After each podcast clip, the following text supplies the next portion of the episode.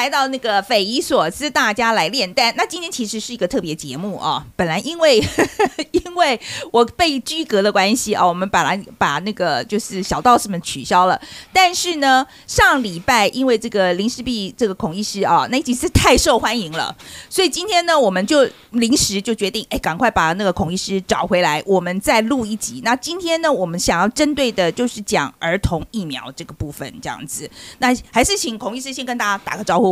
哎，各位观众，大家好。呃，那是这个议题受欢迎，不是我受欢迎。no no no no，孔医师真的非常受欢迎。然后呢，呃，我们今天为什么要讲这个儿童疫苗？那先跟大家讲一下那个目前我们的情况好了哈。那我们政府呢，其实就买了一批这个辉瑞的儿童疫苗，那已经到了。那预计是五月二十五号开始会逐步的推动施打哈。然后呃，在儿童确诊病例这个部分呢，那是今年以来零到九岁儿童是超过了九万多人确诊了啊。那还发生了基隆市一名两岁确诊儿童男童哦病逝这个消息，那我们在这个亲子的社团里面就观察到，有很多家长是很担心自己的孩子确诊，但是同时也对疫苗的副作用有很多的这个疑虑哈。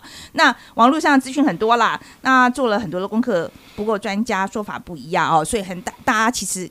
家长们共同的疑问就是：我到底要打还是不要打？那今天我们请孔医师来，就是我我我觉得我们目的是希望我们给大家资讯，然后让让家长们在做决定的时候啊，他可以有更多的资讯。OK，好，那我们刚刚呃，我们就先先来看一下，我们把家长是分成两派了哈，一一派就是不打疫苗跟观望派的，那这一派呢？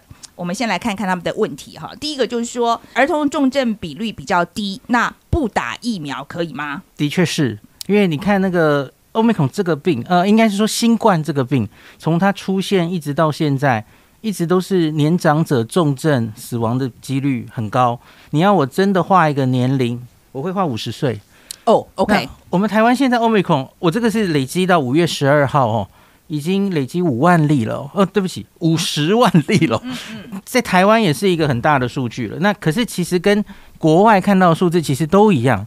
那范姐，你看一下，五十岁以下目前死亡是六例，OK，可是全部在上礼拜五截止是一百五十六个人，这差很多啊，对，非常多。你看这个，特别是六十岁以上的老人家，他其实只占了确诊的十三点三 percent，可是他。造成了绝大多数的死亡。那你看零星的这个，你也可以看这里的中重症，还有这里后来走到死亡的哦，在四十岁以下的年轻人，当然包括青少年跟儿童，是非常非常少。嗯，OK，所以你认为说他如果真的不想打，你觉得可以不要打？呃，是可以理解这种判断哦。OK，可是你不建议哦？呃，应该这样讲，我先讲我的结论好了。好，我的结论会觉得可打可不打。因为都有利弊权衡可以讲，那有人会比较怕疫苗的副作用，因为大家都知道 n r n a 是疫苗是一个比较新的平台，你终究长久我们不是很确定。那可是反过来说，新冠也是一个新的病毒，它也会造成一些慢性后遗症等等的，两边都有未知的风险，所以我会觉得。要打或不要打都可以做出决定，赶快往下走。因为最重要，我们新冠这一仗打得漂不漂亮，主要还是回访老人家、儿童是不是打疫苗这个议题，真的不是最重要的议题。OK，好，那如果说我们家长真的决定说，我不要给我的孩子打疫苗好了，那他们可以做什么来，比如说加强自己的抵抗力啊？好，就是他可以做什么？呃，应该是说。同样是儿童，我还要先跟大家讲一下，其实各自的风险也不一样。像这张我整理了全世界的，看一下全世界的。第一个，这个是何美香老师去抓的哦，这是全世界在联合国儿童基金会综合的数据哦。而且大家看一下，我特别用红字哦，零到四岁它的致死率会比较高，四岁以下目前还没有疫苗可以打。哦，那个辉瑞现在是到五岁而已，莫德纳是到六岁而已。那其实他们临床试验已经做完了，莫德纳搞不好蛮快就可以，连小小孩都有得打。可是目前还没有。那那一段小孩其实的确他风险会较高，可是其他的儿童，你看五岁，然后一直到十九岁的青少年，其实大概都非常低，十万分之六到八。好，这个是 omicron。可是假如我们把全部的变种病毒前面的都抓回来统计哦。诶，那比较高哦，因为前面的变种病毒的确毒力比较强。好，所以欧米孔其实已经变轻了一波了哈。好，那我们再看别的，最近很多人说啊，美国好严重哦，诶，美国这一波奥密克戎的疫情，好多小朋友住院，这是对的，没有错，因为它实在传染力太高了。那可是对于每一个个别小朋友来说，它的风险有没有增加？这是很多科学家在研究的事情哦。后来多半的人发现是减低的，因为欧米克本身变比较弱了，弱毒化。那它比较不容易攻到下呼吸道，它多半都在上呼吸道，所以因此虽然这个呃美国非常多人哦，这个冬天十七岁以下就是小儿科的范围嘛，五百六十八万人确诊哦，非常多，然后这中间有三百一十二个人死亡，的确这个冬天死了三百一十二个人，可是，在前面呢，在前面死了七七百以上。嗯，就是前面的所有这两年来死的七百以上哦，那致死率一样是前面的病毒比较高。那只看这个冬天应该是十万分之五点五。嗯，那没有人轻忽 omicron，因为你看它传染力太高了。虽然它本身独立变低，致死率稍低，可是问题是它分母实在太大。对，因为它就是很多人得嘛，没错。所以自然来讲，就是这个冬天的确美国哎儿科病房也是塞满的。急诊哦，好多来诊，这个各国都一样，台湾也面临现在这个状况。可是我要跟大家讲的是，对个别的人，相比于之前的新冠病毒，其实它风险没有增加太多。OK，所以这 Omicron 其实跟，比如说我们跟 Delta 比的话，其实它的毒性还是降降，即使是在儿童身上也是一样的，它毒性就是下降的。嗯，然后大家看一下其他国家的资料哈，因为我特别关注东方国家。黄种人，因为欧美人跟我们体质不一样了哈。我们看一下日本，日本小于十岁儿童，我前几天抓的了哈，已经累计一百一十三万人确诊了，破百万。这里面这两年多以来就累积六例而已，这个致死率是百万分之五。哦，当然住院率是另外一回事啦，很多人可能住院，可是他没有死亡这样子然后，那你会不会以为这是人家打疫苗打出来的保护力呢？不会，日本其实。有一些疫苗犹豫，特别在小朋友上哦。那大概在一个月前的时间，日本儿童施打疫苗其实一剂才九 percent，两剂才二点六 percent 呀。他们对儿童其实也是很担心，要不要帮他们打疫苗？嗯，那英国也是，英国在上面哦。英国我是一个月前统计的哦，今年以来欧米孔的这整波大浪，我没有去抓分母，分母很大了哦。可是其实小于一岁，他们只有死亡五例。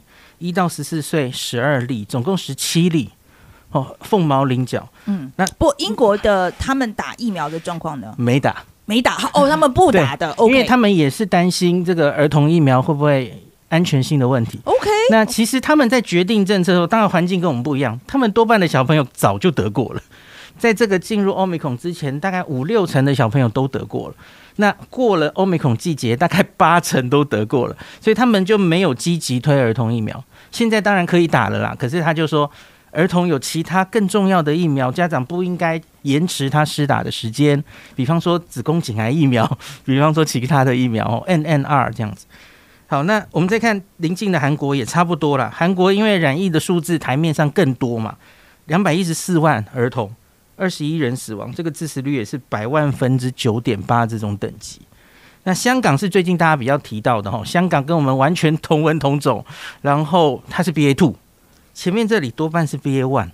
好，B A two，那香港是七万人儿童，七个人死亡，大概万分之一，的确好像有稍高一点点。然后的致死率就是大概这样子。嗯，OK，嗯，好，所以说听起来我觉得。儿童的致死率感觉上其实是低的啦，哈。那所以我们再回到我们原始的问题，说如果在这样一个 context 下面，父母们啊，如果说今天我小朋友不要打疫苗的话，那你觉得他们应该做什么？我觉得就如同这两年我们防疫的时候会做的什么事情，大概就都还是照做。其实最近也很多人问我，哎，有没有因为现在的本土疫情故意多做什么防范哦？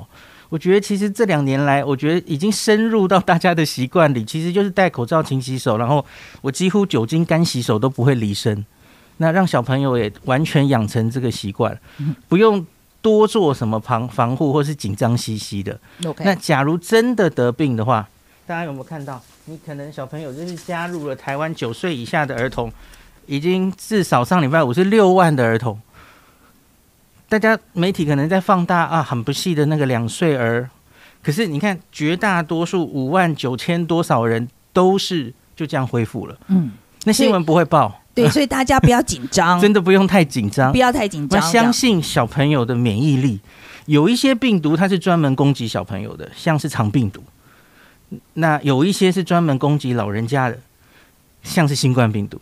那流感是两边都攻击，它是小小孩跟老人家都攻击。那所以就是每个病毒有不同的性质，我觉得我们不应该头痛医头哈，看到一个哎。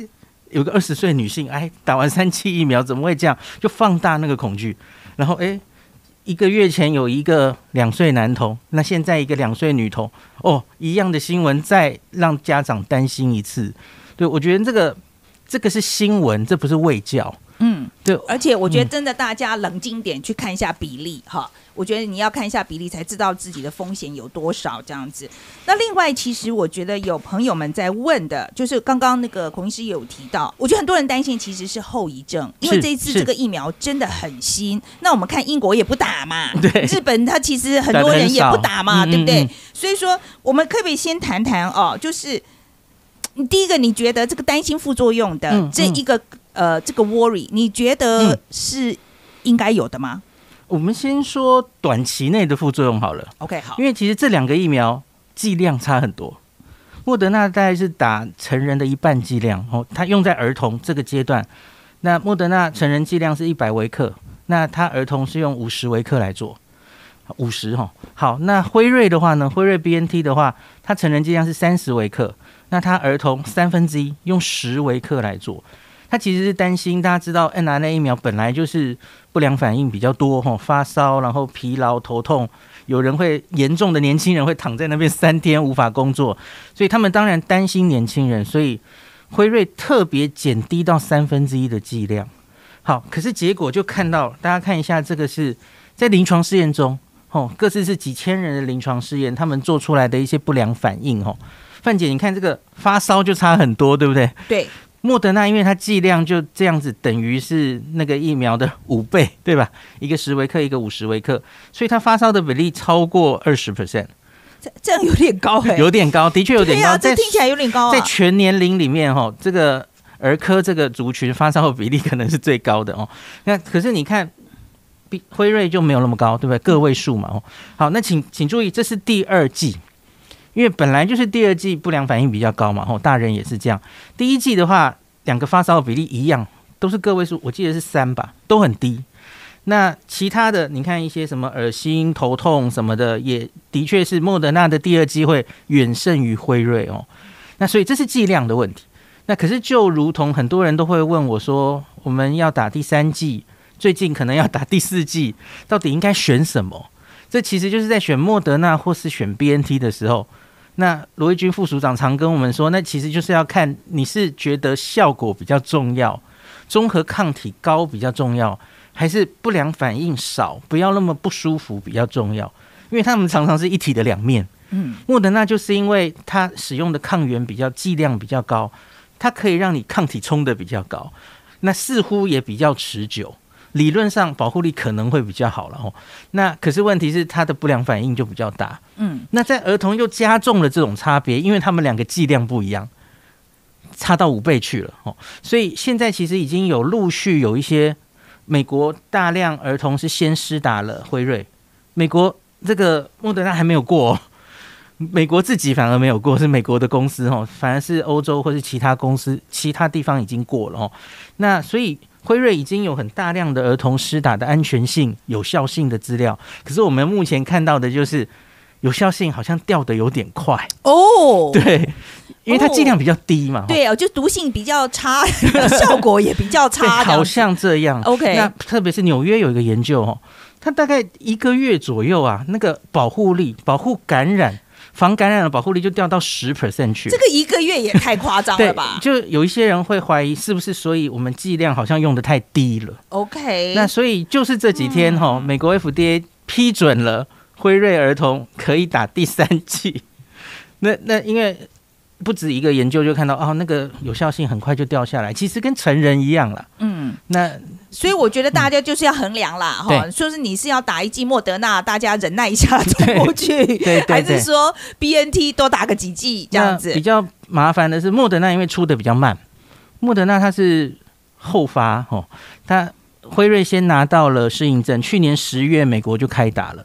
那莫德纳大家应该知道，它有一个心肌炎的讨厌的副作用哦，它就因为在青少年男性，大概十六到十七岁，诶，它发生心肌炎的比例比 BNT 高很多，哦，高数倍。日本的资料应该是八倍，所以因此有一些国家甚至青少年是停用莫德纳。那所以因此他在美国申请往下面年龄的批准的时候，就遇到阻碍，要他补资料，安全性的资料。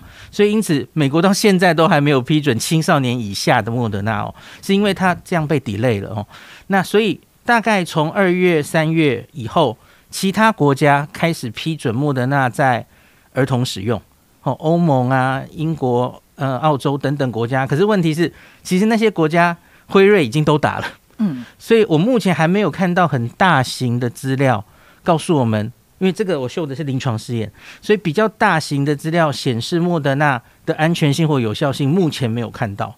因为其实该打的儿童、愿意打的儿童差不多都打了。这里还有一个很复杂的 issue 哈，就是我们台湾其实莫德纳买了很多，哦，今年买了两千万，明年一千五百万，所以我本来原本没有觉得我们一定要去买辉瑞儿童疫苗。好，辉瑞为了儿童哦，因为它是三分之一剂量，我刚刚有讲嘛，嗯他故意做了一个橘瓶。原本莫那个 BNT 是蓝色瓶子，他去为儿童疫苗量身定做一个瓶子，他美其名是说，我怕你打错，因为剂量不一样，所以他就完全是一个新的商品。可是不好的就是哇，那你就要多采购啦。嗯，而且我觉得对，就价格可能也对，价格是一回事，然后可是你原本像我们郭董去买的那个就不能用，你不能用成人疫苗直接打。哦，他原厂公司是强烈建议不可以。OK，可是事实上就是剂量减少嘛。呃，他换了一个缓冲液，可是缓冲液其实无伤大雅。缓冲液只是你你可以保留的更保存的更久等等哦。可是效力主要主成分疫苗抗原都一样，那可是它就等于那那你要买你要打的话要买儿童疫苗，那我们台湾一直没有去买，原本原本一直没有去买，可能是一方面觉得疫情之前不不觉得会爆发，不觉得儿童疫苗那么重要，而且其实我们有很多莫德纳，因为莫德纳也一直在往下送嘛，吼，所以要要说现在吼，我刚刚有说小小孩吼，六个月以上，反而是莫德纳先做出了成绩哦。他其实前几周已经送了美国 FDA，因为他先做出呃小小孩是六岁以下是用四分之一的剂量更低，然后他已经做出了诶有很棒的综合抗体，副作用很少，他已经送了吼，搞不好这一两个月就会过。那 BNT 反而在这里贴到踢到铁板，他再往五岁以下的小朋友做，他减到十分之一的剂量去了，三维克哦，差更多。结果三维克打出来抗体不够高，所以因此他现在就停下来。他说：“那我们打第三剂试试看。我”我自己觉得这个这个决定有点荒谬，因为好像应该要提高剂量嘛。哦，那总之 BNT 这里、辉瑞这里。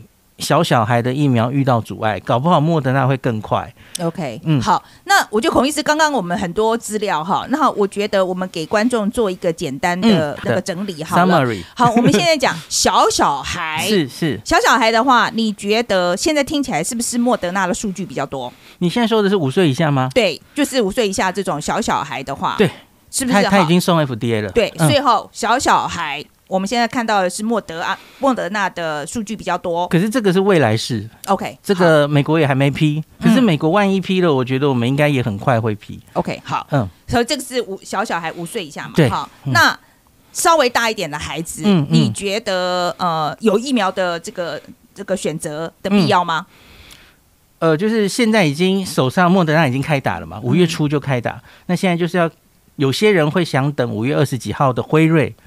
那这两个怎么选？那其实就是我觉得就是看你在乎什么。嗯，你假如很在乎，不要让小朋友打的太不舒服，那你就辉瑞咯好我我等一下，我重打，我重讲一次好了。好好对，我，重讲。嗯，就是我很快的给大家做一个建议的话，其实我这是抄黄聪宁医师的，嗯因为我觉得非常有道理。OK，就是假如因因为小朋友大概都是爸妈决定嘛哦，假如爸妈觉得哦，这个现在疫情很严重，接下来在学校很可能会染疫哦，你超担心的睡不着啊，那就去打吧，就去打哦，哪一个疫苗都可以。好，可是第二种第二种状态是，假如打了这个疫苗了，不管是辉瑞或 BNT，你心里会不安，你反而会担心到睡不着觉的话，那就不要打。就看你怕哪一边，因为都是风险嘛。嗯，那可是第三种就是爸妈意见不合，爸妈觉得认知不同，快吵架了哦。好，那就先打一剂。怎么说呢？因为第一剂副作用远没有第二剂高，所以你可以先打一剂，有很基本的保护力。然后你搞不好在这一次的大流行里就会得到 Omicron 了。好，有一剂的疫苗，有一剂的天然感染，其实免疫力可能就很够了。嗯，那也会让你虽然遇到重症的比例需要住院的几率不高，可是应该可以有效的减少一定的比例。嗯，那以工位的角度来说，应该是要建议打疫苗的。工位的角度，因为我刚刚有说，美国这个冬天其实很多儿童住院，那已经有也是纽约的资料哦，他打疫苗的人大概可以减少一半的几率住院的几率。好，你会说一半好像很多，可是对一个小朋友来说，他住院的几率、染疫的几率可能很低，那再减一半还是低。可是问题是对整个工位来说，大概还是会大方向会觉得还是大家去试打比较好。OK，好。嗯可是我的问题是说，那疫苗有没有觉得该打哪一个的建议呢？哦，好好好，好，那我就说好，那我们先分，就是说小小孩的话，你有没有什么建议？应该都一样，应该都一样，因为他们目前其实剂量就都是差蛮多的。OK 好。嗯嗯那所以说，其实小朋友、小小孩，或是就是小朋友啊，就是不分年龄啦嗯啊、嗯嗯，那给大家一些建议好了，就是如果父母在选择疫苗上面 OK，你的的建议，我觉得应该是说，就看你在乎的是效果还是不良反应。那这两个其实都是 n r n a 疫苗，所以假如你说有一些理论的风险，两者是差不多的哦。因为有些人会担心什么 n r n a 疫苗会不会改变基因，有一些长期的慢性后遗症，这个是理论的风险。虽然我要跟大家说应该很低哦，因为 mRNA 是一个非常不稳定的物质，它在身体里存在那里，制造一些蛋白质，然后它就会被代谢掉了。那为什么 mRNA 这个平台已经技术有二三十年了，可是它一直没有办法很有效的制成药物或是疫苗，就是因为它太不稳定了。所以很多人担心说它会不会长久留在我们的身体里？理论上应该不会。哦，那这个风险可能低，可是当然我我能理解大家小朋友的未来很长，我们自己打就算了，会有这种想法哦。好，mRNA 疫苗那这两个大概风险差不多哦，那就看短期不不舒服的副作用，莫德纳显然会比较高，嗯特别是第二季。嗯，那所以我觉得你担心不良反应太高，不希望小朋友打了这里红肿热痛，然后发烧发烧好好久，那我觉得你就选辉瑞。那反之，你希望他打了抗体冲比较高、比较持久、比较有效，可能就可以选莫德纳。OK，嗯好，所以家长们哈，大家就清楚了啊，就是你这个疫苗的选择啊，看你是重视哪一方面这样子。你是觉得说，哎，小朋友让他不要太不舒服啊，你就选那个辉瑞瑞，辉瑞儿童疫苗。对，那你如果觉得效期长一点的话，那嗯就是莫德纳嘛。对，我觉得也有家长在问了哈，他就是说，嗯、小孩子愿意打，但是他不确定他的孩子状况适不适合。那打疫苗之前，你觉得个别小朋友有没有需要做什么确认？常常被问到的就是可不可以跟别的疫苗一起施打？那答案是可以。现在有陆续有一些，比方最常做的是跟流感疫苗啊、一手打一个没什么问题，已经有这种。过去这个冬天，很多国家其实就是同时打，方便嘛哦，不会影响各自的效力，那不良反应也不会加重。好，第二个常被问的问题，其实所有打疫苗的呃，大概都是一样的问题，就是假如我有点发烧、有点不舒服的时候，可不可以打？发烧的话，大概绝对不建议打，因为你发烧的时候，很可能有一个某一个感染正在发生，吼。那那个感染当然有可能会恶化或怎么样。那你假如现在打疫苗的话，会搞不清楚是不是疫苗的副作用。好，那这种当然不要。那另外一个就是在学校因为我们现在是进学校集体施打，当然也可以去外面打了哦。在学校集体施打的时候，有时候会遇到一种状况，叫做晕针。那就是太紧张了，看到前面的同学被打针，哦，在那边尖叫，然后很痛，然后集体，特别是小女生，会会有晕针的现象哦。所以我们通常会建议你打的前一天哦，一定要睡得饱、睡得足，水多喝一点，早餐一定要吃，然后精神比较饱满的去打。嗯，或者是可不可以前面打完了同学就到别间 别间去等，通常是这样了，就是隔开来这样子，不要让他们看到嘛。因为其实心理压力是真的会有啦，这个不能，这个我是我觉得其实还蛮正常的。有人说哦，这个次蛋白疫苗好像会不会比较好？需不需要等？对，这个次单位蛋白疫苗，比方说我们自己的高端哦，或是 Novavax，那理论上它它是我们比较熟悉的平台，那不良反应比较少。比方说，他们几乎打了不会发烧，嗯，对，还不错哈。可是有一个问题，就是你假如为了儿童的话，哈，这这两个疫苗，第一个高端没有往儿童十二岁以下做临床试验，哦，对，所以可能等不到，因为你一定要做临床试验才才可能嘛。哦，那 Novavax 的话，我知道他最近在印度做临床试验，那他刚刚批准了青少年十二岁以上可以打 Novavax。那可是儿童，他应该现在正在做，所以这个不知道要等到什么时候。那我们台湾应该会有 Novavax，就是透过 WHO 的 COVAX 的系统可以买到。我听到是几百万的 Novavax 哈，可是，一样指纹楼梯响，我不确定他什么时候会来哦。这个也不知道你会不会等得到哈。对，理论上，假如可以的话，我真的觉得打次单位蛋白疫苗在年轻人跟儿童很理想。因为其实我觉得这些人，你现在所有的疫苗其实已经目的不是在防感染了，哦，防感染大家都知道，其实维持效力很差，很很不持久，终究就是防重症、防住院，够一定的效力就好，然后。打小朋友，我觉得会大家会更在乎安全性，所以理论上，假如儿童可以打 Novavax 或高端，我都觉得应该是很好的选择。那也有朋友在问哦，说现在这个儿童病床够不够啊？然后他就是怕，其实他就是怕医疗资源啦，人手会不会不足这样子？哦，儿童，因为我老婆是小儿感染科医师，那其实他非常清楚儿科啊，因为少子化的关心，这几年在台湾其实真的是不好做的行业，这样。我老婆在一个中型医院，那可是她的病房常常都是缩编到最小的范围，因为儿科不赚钱，然后也没什么病人，那所以内科他跟儿科内科共用病房，然后通常都是内科占掉床，所以儿科通常就维持最少的人。比方说这一次疫情来了哦，他他的护理师也只有几个，护理师两三个人染疫了，他就排不出班来了。然后所以长期台湾。总的这个儿科的病床，还有重症加护病床，其实本来就没有维持在很没有那种需求，或是呃医院会出那么多钱来养这么多儿科的重症医师跟病房。那所以这次遇到这件事，当然就会相对于大人来说会有点雪上加霜，你也一时没有办法。找到那么多人，就就像我老婆在台大训练的哦，练就一身好武艺，就是什么重症的病人在加护病房，他们都会处理。可是问题是，类似他这样的训练出来的住院医师，多半最后的出路就是出去开业了，因为没有那么多大型医院可以留住他们。那所以我真的觉得有点可惜。就像我们现在就算想要跟大人一样扩床，我们其实可以扩床嘛，吼，什么增床增加到多少，大人的病房。那个床可以给小孩用啊，可是问题是你没有那么多照顾重症的医师，嗯，我觉得这是蛮严重的问题。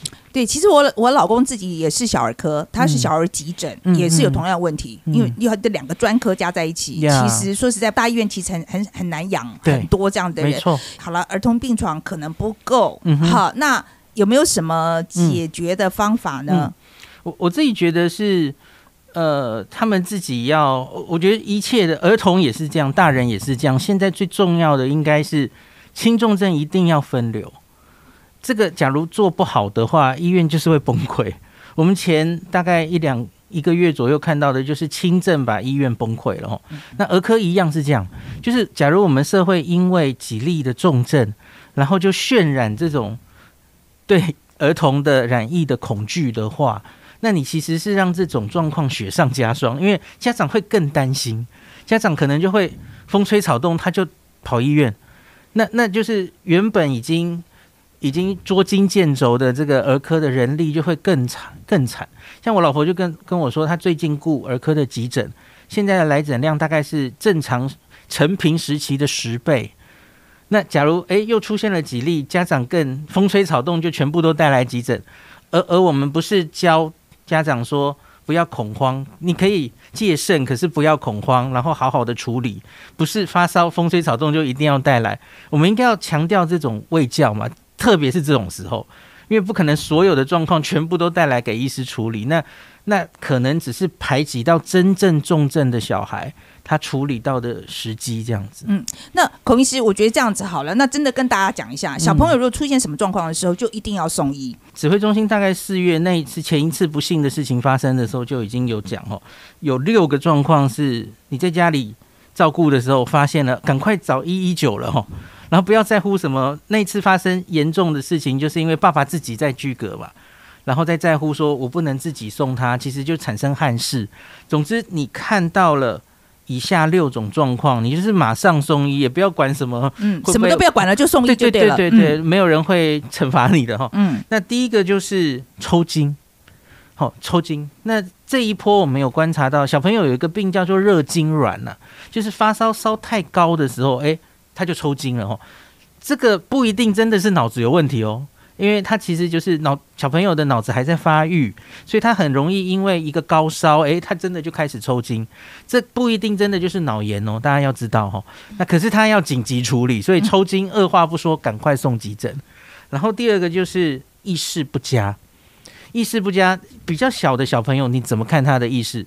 你看他的眼神，因为通常小朋友会，你到他面前他会盯着你看。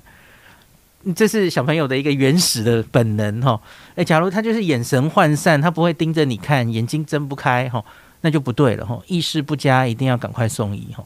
好，再来是呼吸困难，因为你可能平常就要看小小小孩那个呼吸的状态，熟悉他原本呼吸的样子。你假如看熟了，他真的喘的时候，其实你就看得出来哈，特别是比较瘦的小孩，因为我们呼吸肌肉在这些。肋骨周边有很多呼吸的肌肉，假如太用力呼吸的时候，你会看到它凹下去哦。那或是用肚子呼吸，这其实全部都不太对。那你平常要多观观察小孩，那你就知道他喘的时候状况不一样哦。然后还有一个是，这个跟大人一样，就是这个嘴唇发白或是发紫。那有人也有看指甲床了哈，因为这些地方都是皮肤比较薄的地方。你可以看到下面微血管，所以平常就是粉红色嘛。可是你假如缺血、缺氧的时候，会发白或是变紫色，就是暗紫色、缺氧的血哦，那就是它在缺氧，不行哦。OK，赶快送医。好，好，然后还有一个是那个，你你也可以直接测血氧计。我们现在不是有那种金手指嘛？吼，那夹小朋友的脚其实可以，小小孩的话，小于九十四要小心吼，正常人应该是九十五以上。那最后一个就是，所以小朋友也是一样，一样一样。OK，好。然后最后就是肢体冰冷，或是这个合并皮肤的斑驳，或是冒冷汗。这个在讲的是血压不够的时候，因为我们肢端是肢端是血血液循环最不好的地方，所以你血压一定一旦不够的时候，肢端会先变冰冷，然后皮肤上出现一些斑驳的状况，甚至在冒冷汗。吼，那个就是血压不稳的时候。那以上讲的这六个。一旦出现的时候，就是一一九直接送医了。没有这么严重的话，嗯，父母们要怎么样照顾小朋友呢？小朋友就是可能确诊啦，可是要怎么照顾呢？最常被问到就是发烧。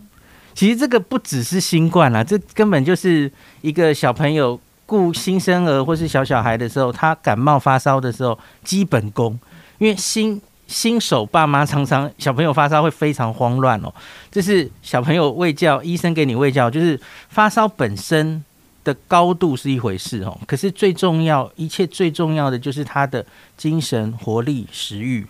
那你当然可以发烧，然后就给他吃一个退烧药，家里常备哈。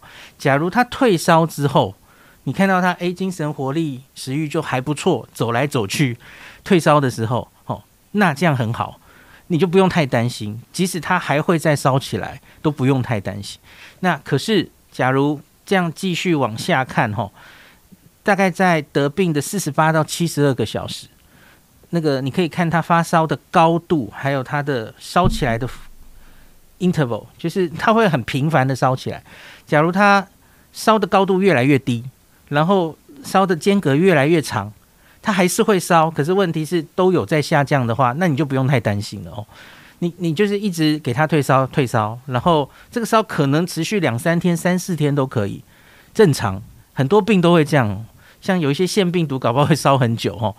肠病毒也是。那只要它有在改善，然后退烧的时候都还好，然后随着两三天过去，他的精神有越来越好，也食欲越来越好，哦，奶越来越喝得下，然后也会有平常的动作。特别是退烧的时候，我觉得就不用太担心。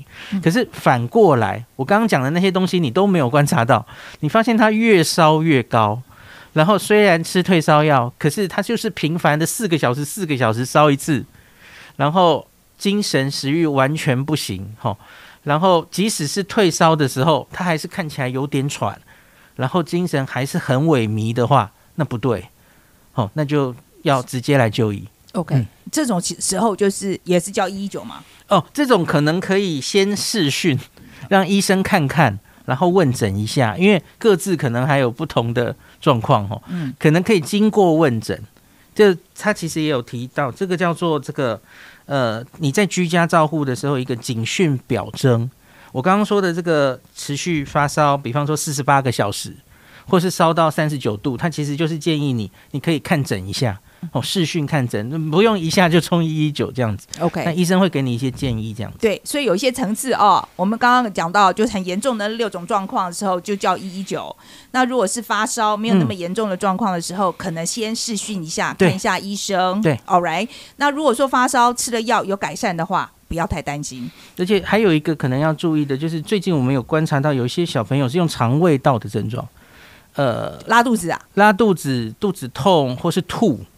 那我们也有一个二十几岁的人是吐拉肚子来的嘛？吼，这个在小小孩可能更严重，因为你假如是吐的话，药都吃不太下去，然后也没有办法很有效的进食补充水分，那小小孩可能会一下就脱水了，这可能会很严重哦。所以，假如持续的呕吐，可能是肠胃有问题；持续呕吐也有可能跟脑子有问题哦，就是脑膜炎、脑炎都可能会吐，所以持续的呕吐也是需要特别注意的。这时候也是赶快试训吗？持续呕吐在这里建议的是先看诊，没错。哦，对，也是先看诊，试没错，没错。好，那有一位朋友问的就是说，他说不停课情况之下，除了请防疫假，他还可以怎么样提醒小朋友？有一些小朋友，有一些年龄的小朋友，真的是你，你即使要他戴口罩、勤洗手这些，他可能都没有办法注意。就像我，我觉得像是幼稚园的那个年龄的小朋友哦。那所以好像也真的没有什么方法哎。假如你是非常非常在乎的家长，真的完全不希望他得到感染的话，好像也真的除了请防疫假就直接放到暑假，好像也没有别的方法。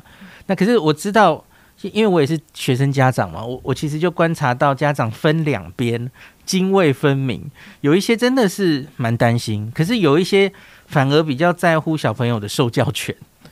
那就像是欧美，他们已经两年多了嘛，他们这个疫情前面停课很多，然后结果就是停到问出问题，因为长久都待在家里，都视讯，你知道视讯的学习效果其实很差，很差，真的很差。美国我们实验的结果是差很多的。要完全看小朋友的自律哈，呃，也许很好的学生没差哈，可是多半的学生可真的有差。然后长久没有跟人沟通，其实会有蛮多问题的，闷在家里。所以他们后期其实比较在乎学生的受教权。那所以他们后来很多就是我们最近也常在提的以筛代隔啊，他们就是学生们就定期，老师也是定期做快筛，那阴性的人。那继续上课，阳性的人回家隔离，然后再回来，其实不要影响到学习。欧美的大方向最后变成这样，那我觉得我们这个现在是正在大浪的时候了哈。我我知道有一些县市已经在商量，是不是干脆停课算了哦。那我知道教育部前几天是说我们不会全面停，可是就是每个学校可以有自己完全是自己看状况嘛。哦，哎，可是很乱 呐、我很乱我说实在，真的很乱呐、的确我们美国也是这非常乱样子，对就是我说实在，美国我们也是说交给学校来决定嘛。结果弄到后来，老实说，我嗯觉得学校也没办法决定。对，真的，我真的觉得学校很可怜。真。的。All right，、然后因为他基本上就是当这个政府不愿意做决定，他就丢给学校嘛。然后学校很可怜呐、学校就是要变成好几个教材，因为有些老师是要上课的，有些老师变成要视讯 OK 上课。我我其实说实在，我觉得我觉得那蛮不负责任的然。后最后像台湾现在也是这样，我我就发现常常就是让家长自己选择，所以他反正就是实体课也有，远端课也有，你就自己选这样子。这个我自己的个人感想啦，我是真的觉得真的要与病毒共存，大家要往那个方向想啦。嗯，就是大方向应该是那边。呃，我们刚刚有提到，就是说那个视讯看诊嘛，嗯哈、那嗯嗯视讯看诊看得准吗？准不准？呃，应该是说视讯看诊目前有一个很大的重点是要及时给口服药，对吧？五天内要给口服药，而给口服药这件事情其实不像传统的医学，我我可能要做理学检查，给你听一下什么。其实他多半就是问就问得出来，因为就是有风险因子的人，有有那些什么糖尿病那些东西哈，啊，然后六十五岁以上，所以他其实就是问一个条件，然后问你现在有没有吃什么药。会跟这个药交互作用，这些其实都是用问的就问出来了哈，所以好像不用真的看诊也可以达到很好的看诊效果。OK，所以基本上就视讯看诊是 OK 的啦，对对对是没有问题的。嗯那小朋友确诊之后，是不是那就少打一剂？所有的人都一样了。假如你在这一波 Omicron 确诊之后，不管你原本是打到第几剂，你可能已经打两剂或是打三剂哦，那目前指挥中心的建议，还有我自己看文献，国外的建议都是，那你就暂时先不要打三个月，因为三个月内你因为 Omicron 这个产生的抗体很高，然后应该不太会再感染。三个月以上难说，因为也要看那个时候的变种病毒是什么。那可是我就是建议大家，你就不用急着补上继续你原本的什么第二季或第三季，先看三个月再说。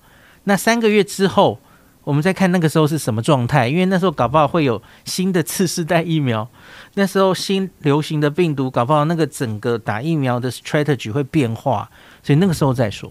OK，对啊，所以反正确诊以后就是等三个月嘛，对。嗯，然后哦，我们就那再再再可能看着办。可能可以撑得更久，可 OK 是现在一般来说三个月大概呃再感染 reinfection 是非常少见的。今天非常谢谢孔医师哦，那我相信今天这个资讯会让很多爸爸妈妈今天晚上睡得着了吧？